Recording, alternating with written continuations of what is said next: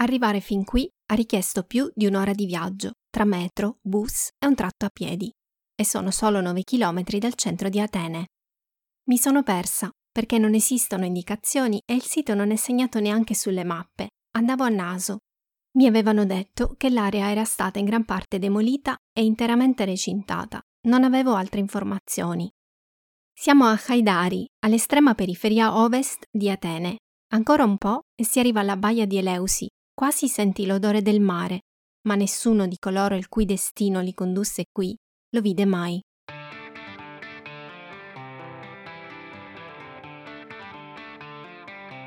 Stai ascoltando Filakia, il podcast che ti spedisce cartoline sonore da Atene.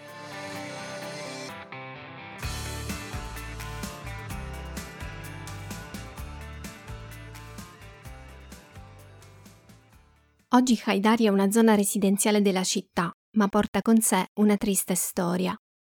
Qui, durante l'occupazione, italiana prima e tedesca poi, sorgeva il cosiddetto stratopedo Singendrosis Haidariu, un campo di concentramento. Il primo nucleo di baracche, mai completato, era stato costruito come caserma sotto il regime di Metaxas del millenovecentotrentasei.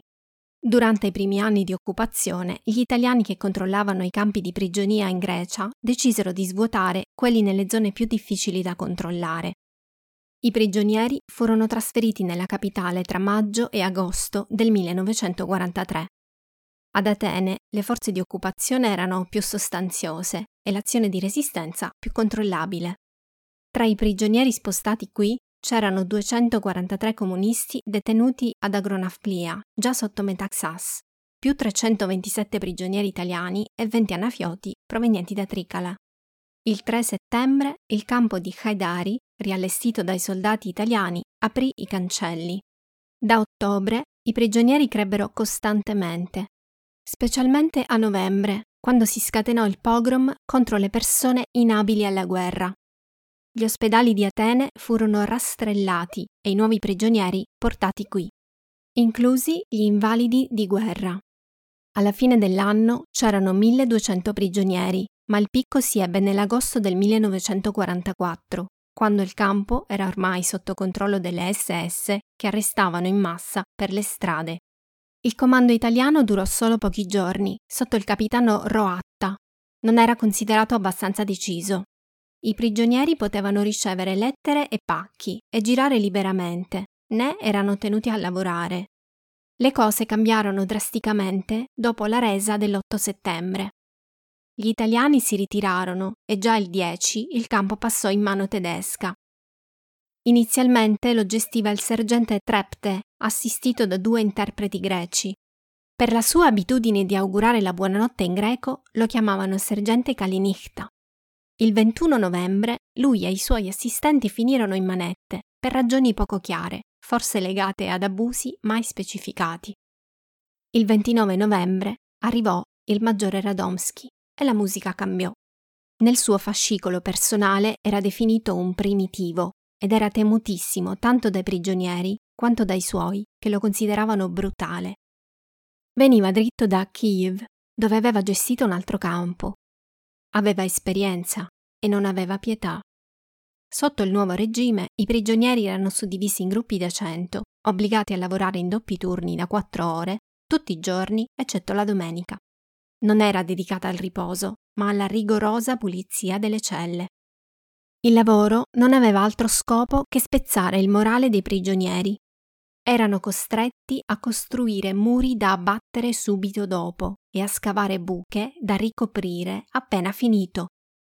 Poco dopo il suo arrivo, Radomsky giustiziò personalmente un prigioniero ebreo, davanti a tutti. Era colpevole di aver tentato la fuga durante l'arresto. Lo scopo era chiarire subito che chiunque non avesse obbedito avrebbe fatto la stessa fine. Mentre ordinava ad alcuni prigionieri di portare via il corpo, li fermò per rubargli le scarpe. Erano nuove, le avrebbe tenute per sé. Radomsky fu sostituito da Fischer a febbraio del quarantaquattro. Forse ubriaco, comunque incapace di controllarsi come sempre, aveva schiaffeggiato e minacciato con un'arma un subordinato davanti ad altri ufficiali. Perciò fu sollevato dall'incarico e trasferito a Riga. Il campo rimase operativo per un anno appena, da settembre quarantatré a settembre quarantaquattro, abbastanza per essere definito la Bastiglia di Grecia.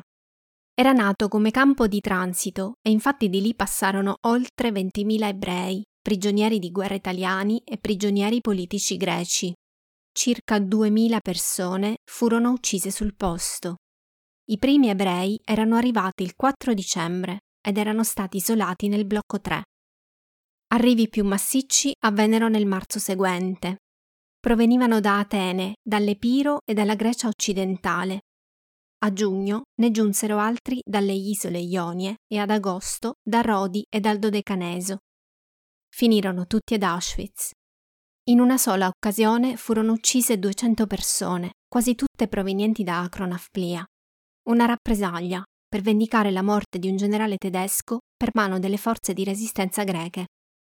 I prigionieri, radunati davanti alle camionette che li avrebbero portati al poligono di Kaisariani per l'esecuzione, cantarono a gran voce l'inno nazionale, guardando dritti in faccia i soldati che li avrebbero sterminati. Era l'primo maggio millenovecentoquarantaquattro. Un monumento ricorda il luogo e il momento dell'esecuzione, dall'altro lato della città. Si chiama Altare della Libertà. È visibile, ma sprangato, aperto solo per le commemorazioni ufficiali, perché troppo spesso vandalizzato. Esecuzioni, torture e deportazioni a Haidari erano volutamente pubblicizzate sulla stampa e alla radio. Il campo era usato come potente arma di propaganda intimidatoria, con ottimi risultati. Finire qui significava quasi sempre uscirne solo per raggiungere un posto peggiore. Oggi Haidari è considerato un luogo di memoria storica come lo sono Auschwitz o Dachau, ma per decenni la storia avvenuta tra queste mura è stata ignorata o celata. Solo nel millenovecentottantadue, con una legge del Parlamento, si riconobbe la resistenza. Prima di allora, l'accesso al sito era stato vietato e molti documenti erano stati distrutti, inclusi i graffiti tracciati dai prigionieri sull'intonaco delle celle. Se ne sono conservati pochissimi. Dei circa venti fabbricati che costituivano il campo, l'unico edificio preservato è il famigerato blocco quindici. Prima della guerra era stato costruito come prigione della caserma, ma quando il luogo diventò un campo di concentramento divenne il fulcro delle peggiori atrocità. Era l'edificio utilizzato come reparto di isolamento. Le finestre erano dotate di sbarre di ferro e posizionate in alto perché i prigionieri non potessero guardare fuori. Erano obbligati a stare in piedi, eccetto che nelle ore di sonno concesse, spesso disturbate dalle guardie e con sveglia alle cinque del mattino. Le dodici celle su ciascun piano misuravano due metri e mezzo per uno. Su ogni piano si trovava un solo gabinetto, il cui uso era consentito solo per tre minuti a testa al giorno. Ogni martedì si subiva un interrogatorio, condito da torture. Si usciva solo una volta ogni due o tre giorni, per venti minuti, per camminare in cerchio sotto sorveglianza e distanziati, almeno finché le passeggiate non furono abolite del tutto. Si moriva di freddo, di fame e di malattie. Il cibo quotidiano consisteva in un pezzo di pane alle sei del mattino e in cinque cucchiai di ceci a mezzogiorno. Le sole coperte concesse erano invase da cimici e pidocchi. Non c'erano letti. Ci si sdraiava sul cemento o su tavole di legno. Oltre ai prigionieri tenuti in isolamento, ogni nuovo prigioniero del campo doveva passare una notte al blocco quindici. Le donne subivano il medesimo trattamento nel blocco sedici, non più esistente. Tra di loro ci fu anche Lella Caraianni, di cui ti racconterò presto in una puntata dedicata. Dopo la fine della guerra, il campo è stato utilizzato dall'esercito greco e ancora negli anni cinquanta il blocco quindici era una struttura di detenzione. Con la sconfitta della sinistra nella guerra civile, la commemorazione pubblica nei luoghi associati alla resistenza fu vietata.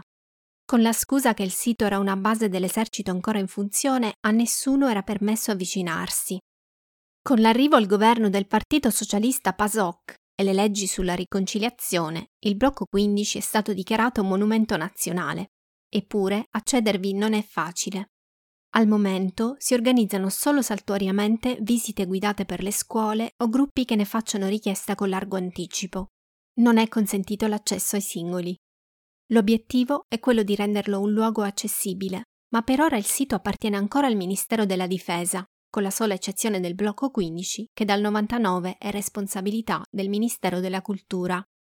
Nel duemilacinque il comune di Haidari ha dichiarato l'intera area sito storico, ma è stato solo un gesto simbolico. Nel frattempo, molto lentamente, si sta lavorando a raccolta e trascrizione di tutti i documenti storici relativi al campo.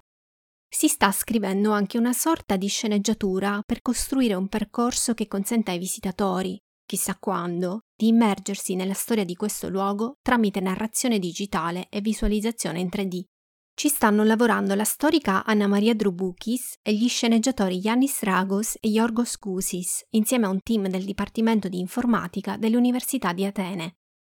All'ingresso, quel po' che si può vedere oggi è una targa che recita Blocco quindici, millenovecentoquarantatré quarantaquattro e sotto Topos Thisias che martirio agoniston tis ethnikis andistasis, ormitirio che characomato agona yatilefteria tulaumas, cioè luogo di sacrificio e martirio dei combattenti della resistenza nazionale, base e trincea della lotta per la libertà del nostro popolo.